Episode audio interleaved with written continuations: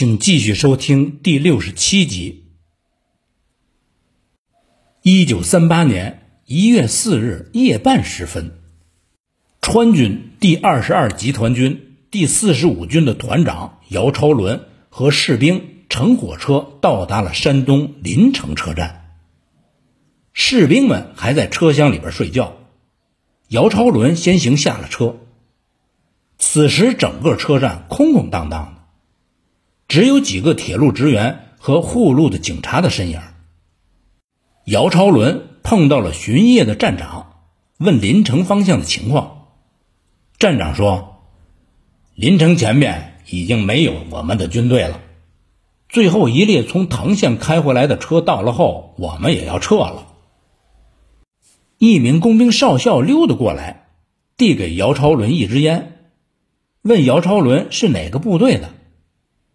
姚超伦说是川军。工兵少校呃了一声说：“你们也过来了？啊，从山西过来的。呃，那边的情况怎么样啊？也不太好。”姚超伦随后问眼下的敌情。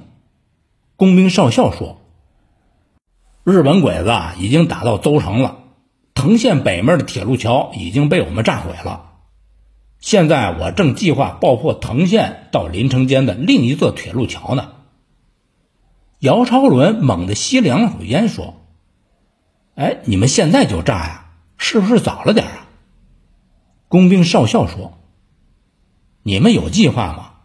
是去藤县御敌呢，还是留在临城？如果你们是北上藤县布防，那么……”我们就延缓炸毁临城和藤县之间的铁路桥。姚超伦说：“我们团现在领的任务是在临城待命，但是情况我会立即向上汇报的。”俩人就蹲在站台上又说了会儿话。姚超伦随后把敌情上报了，就接到了带部队去藤县前方二十里铺警戒的命令。就这样，徐州会战序幕的另一半在藤县拉开了。抗战爆发后，川军出川，一路赴华东，一路入山西。进入山西的部队表现一般，说的是邓锡侯的第二十二集团军。出川的时候，军需草草，沿途又没有兵站补给，需要自行筹粮。不时就发生抢拿老百姓东西的事件。进入山西后的情况更糟，由于武器低劣、精神涣散，跟日军一触即溃。溃败后，军纪是更加涣散，以至于打劫了阎锡山部队的军火库。阎锡山直接给蒋介石打电话，死活叫蒋介石把川军调到别处去。总之。他的第二战区是不要了。蒋介石叫人问程潜的第一战区要不要，不料程潜也不要，而且在电话里一口就回绝了，说自己手下不缺人手，最后还补了一句：“即使缺的话，也能克服。”这话传到了蒋介石那里，他也火了，他不是火程潜，而是火川军。大怒的说道：“那就把他们调回去，叫他们回四川称王称霸去吧。”此时报告军情的白崇禧正好在场，就说道：“哎，委员长息怒，既然两个战区都不要，那我问问第五战区要不要吧？现在日军正沿着津浦线南下，他们正是需要人手的时候。”蒋介石皱着眉头。立马叫白崇禧给李宗仁打电话。李宗仁说要诸葛亮扎草人做疑兵，他们总比草人强吧？就这样，在第二十二集团军代总司令孙震的带领下，这支部队从山西经过河南，来到了第五战区。一到战区，李宗仁立即调他们去邹县拦截日军的第十师团。当孙震带人赶到藤县的时候，邹县已经失守了。这意味着什么呢？孙震当然知道。他迅速以第幺二二师、第幺二四师占领阵地，两支部队由第幺二二师师长王明章统一指挥。王明章刚把部队摆布开，日军就到了。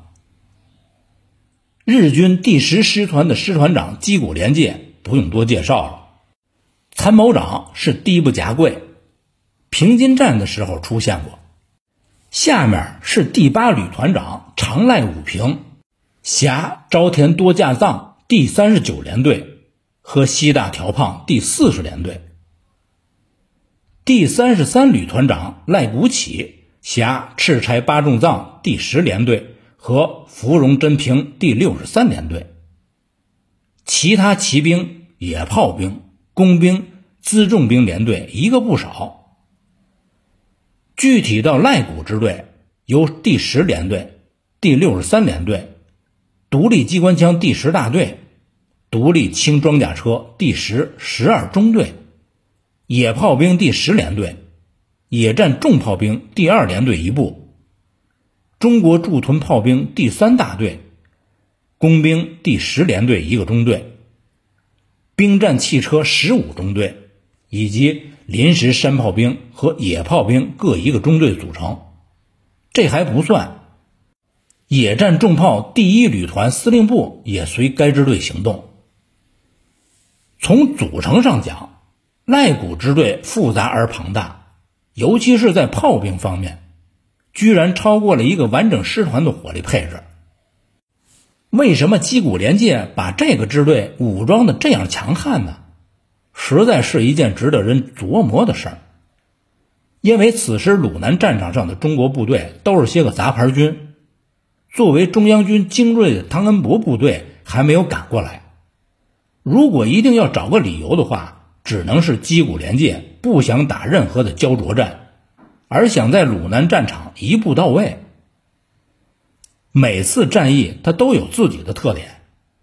如果说临沂之战外围打得激烈，那么对藤县之战来说，最惨烈的则是城防战。藤县城防战之所以打得惨烈，除了上面写到的赖谷支队炮兵火力太强大之外，还有就是支队长赖谷起没有按照常规出牌。他汲取了坂本顺在临沂被拖住的教训，所以在外围并不恋战，只留下了一支部队牵制中国军队，主力在三月十五日直接绕行到藤县城外龙阳店。此时藤县县城里只有三个师的师部和一个旅的旅部，每个师部只有一个警卫连。王明章急报给临城的孙震。然后板着手指头数自己管的两个师，看看外围的兵力有多少能调过来增强城防。数来数去，只有第七二七团和第七三幺团的两个营。王明章火速给第七二七团团长张宣武打电话。这个团在张宣武的率领下，正在外围北沙河御敌。王明章命令张宣武团。除了两个营不能动以外，其余的一个营和直属部队立即跑步回藤县。就这样，张宣武带着七八百人一路狂奔，两个小时之后出现在藤县的北门。很快，第七三幺团的严祥带着另一个人也赶到了县城的东门。王明章当场就任命张宣武为城防司令。张宣武所在的团本来有轻重机枪六挺，但是都留在了北沙河阵地了。他带回来的这个营力量最弱了，四个步兵连，既没有重机枪，也没有轻机枪。虽然有个团直属的迫击炮连，但是装备是四门四川造的老式迫击炮。但是在这个时候，即使是只羊，也必须得爬上树去。早在一九三七年年底，按军委会的命令，全国各战区内，无论是县城还是大的城市，城墙都必须拆除。原因是，因我现在既不能借之以拒敌，转资敌将来利用以御我，必使我游击，攻取均感困难也。虽有此令，但实际上很多县城的县城仍保留了城墙。这个命令执行的并不彻底。藤县除了县城的城墙，东关外还有一道土围子。日军由东向而来，必先打东关。张宣武叫严祥的营在这里布防，利用土围子构筑战斗工事，然后拿出一个连负责东城的成员，一个连负责北城的成员，另一个连做预备队。这样的话，还有两面城墙没有兵力。王明章电话打到了临城，找孙振要人。当晚十点一过，从临城调来了一个营，除了预备队以外，其余的两个连分别守备南城和西城的成员。就在王明章和张宣武为弹药着急的时候，孙震及时从临城发来一列火车的弹药，其中有八百箱手榴弹，每箱五十颗，一共是四万枚。按照张宣武的回忆，在环城和东关土围子守备的士兵，差不多每个人屁股下边都有一箱。张宣武把团指挥部设在城东北角的一家山货铺，通讯排已在几处阵地架好了电话线。现在算下来，整个藤县内的中国守军一共有十个步兵连，一个迫击炮连，四个特务连。此外，第幺二四师有个连在当晚到县城取弹药，也被王明章扣下来守城了。这样，总共加起来一共有两千五百多人，算上县长周同指挥的警察部队和保安团，合计在三千人左右。但用在一线战斗的只有两千多人。此时的藤县被大战前的紧张气氛所笼罩。从部队长到士兵都屏住了一口气。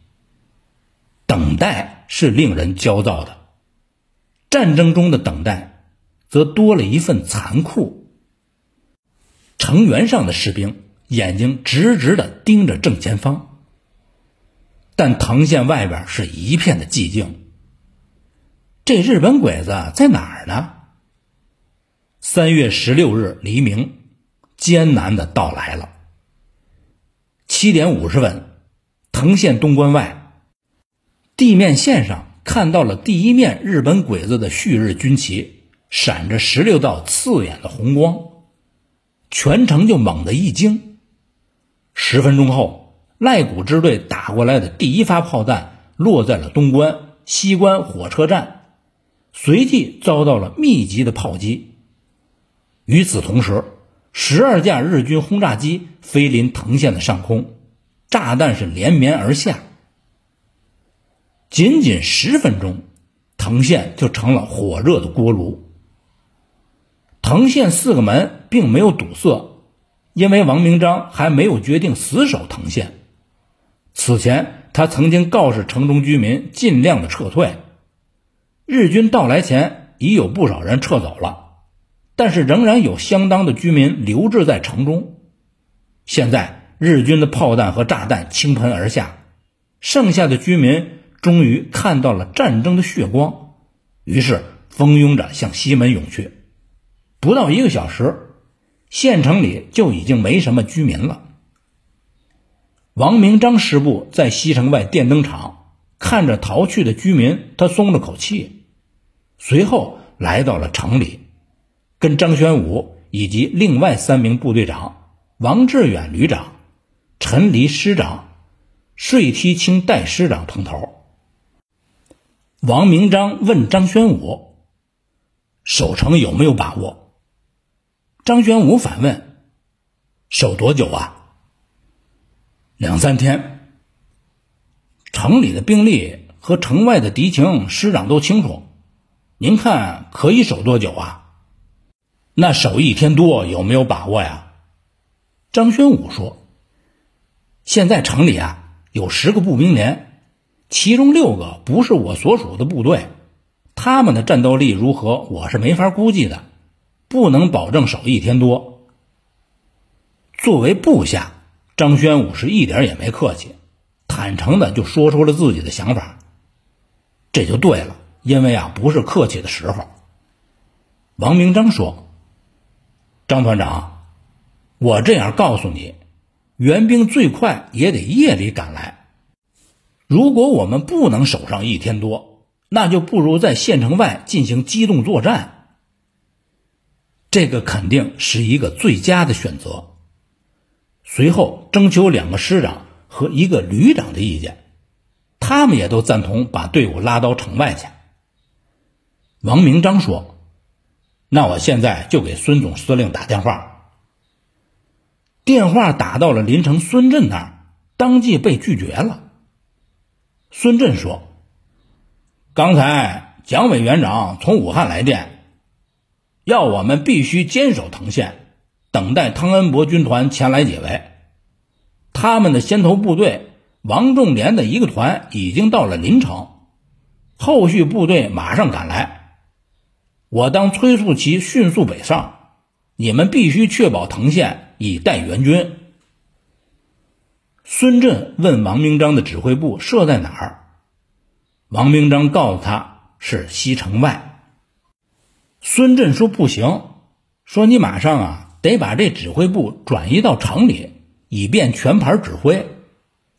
如果守城的兵力不够，可以把城外的部队再往里调。王明章放下电话，环视着众人说道：“死守。”大家互相看了看。王明章叫张宣武派人把县城南北城门堵死，东西城门暂留，保证交通。但也做好随时堵塞的准备。随后，王明章传令给全体官兵，没有他的手令，任何人不得出城。王明章叫县长周同带地方政府人员先行撤离，但是被周同拒绝了。他还想帮助军队做些力所能及的事儿，王明章只好答应，然后就把指挥部搬到了城里。